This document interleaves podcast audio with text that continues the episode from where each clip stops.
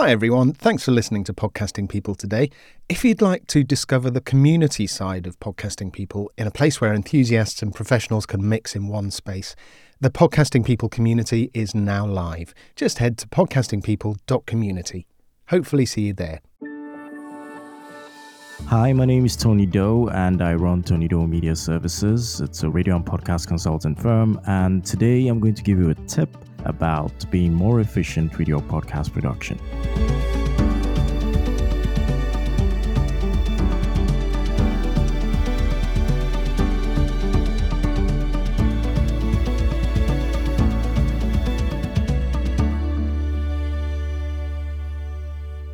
Okay, so what do I do? I'm a radio and podcast consultant, and my background really is in radio. And then I got into podcasting about a decade ago.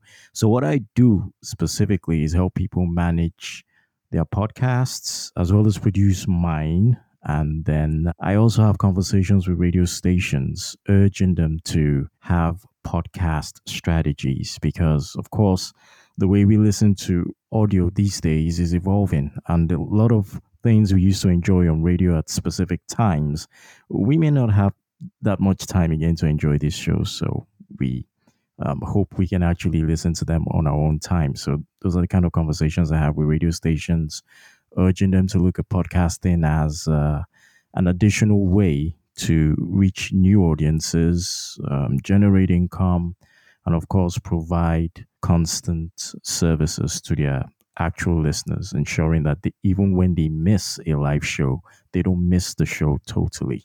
So um, that's what I do. My journey into podcasting started around 2012. I was making the transition from full time radio to consultant. And I was creating shows. I was uh, shopping to radio stations. And then it just occurred to me that I could actually put these shows online. So I toyed with the idea of using platforms like SoundCloud and Hawkshare. And then I discovered Podbean and then realized that there were online platforms for hosting audio shows. And then, you know, it just never stopped. I did a lot of shows, most of them in the podcast graveyard now. But yeah, that was how it started for me. And then I got more interested in trying to understand how podcasting as a medium you know, would serve the interests of many who couldn't get their own shows on radio. Like when I started, what I was doing a lot with my own platform was helping young radio upstarts or people who wanted to get into radio to have a sort of a place to play around with their skills and develop their own ideas. And um, some of these shows ended up being demos for these kids, and many of them are working in radio now. So there were many aspects of podcasting and it just seemed so exciting the low barrier of entry the opportunities it gave to people who really couldn't um, talk about certain things on radio and the opportunities it gave people who wanted to get on radio but wanted to be somewhere having a voice that people could actually say you know what i heard you on you know on the internet and i think you would sound good on radio so um, when i started it was a low barrier to entry um, you didn't have to have uh, gadgets like the microphone and the boom arm I have now with the headphones and all that. It was just your phone. Um, and then, of course, when Anchor came on the scene, it blew me away. So when I walk into a classroom and I tell people that, you know, to get started, all you need is your phone and the audio app on your phone to get started, people were like, oh, really? And I'm like, yes. And then you pick up your skills along the way. So it's for me, the low barrier of entry, the fact that it gives people an opportunity to say things that need to be said. If you have a story, if you have a fantastic story, podcasting is the absolute best medium for you to convey that story.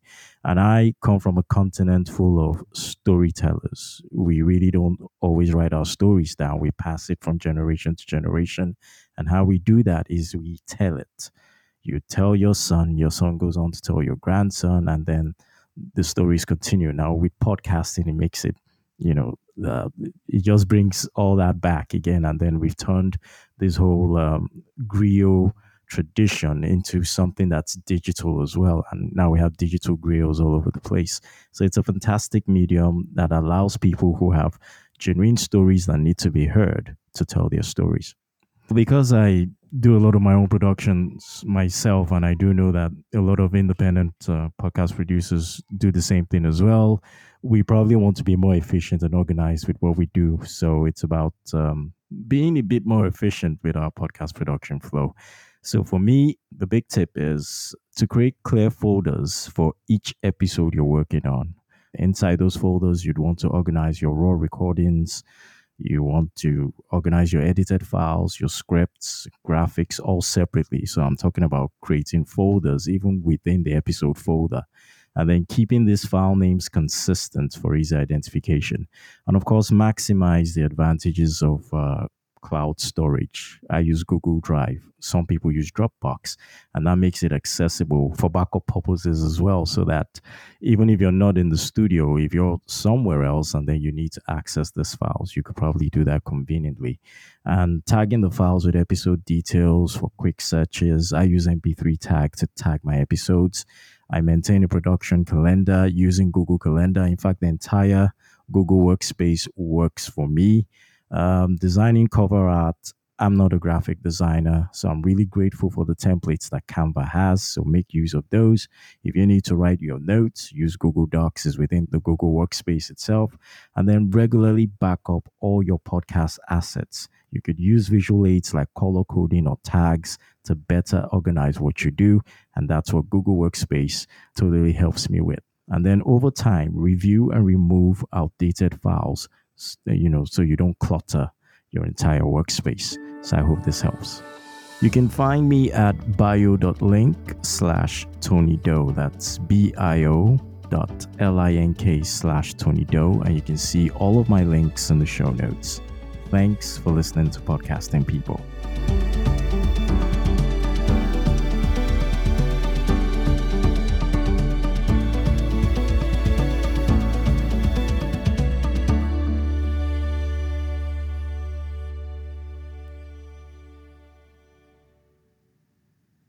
Like the sound of this episode? The Sound Boutique can help with your show too, from fixing problem audio all the way through to producing full shows. Visit thesoundboutique.com today to start a conversation. The link is in the show notes.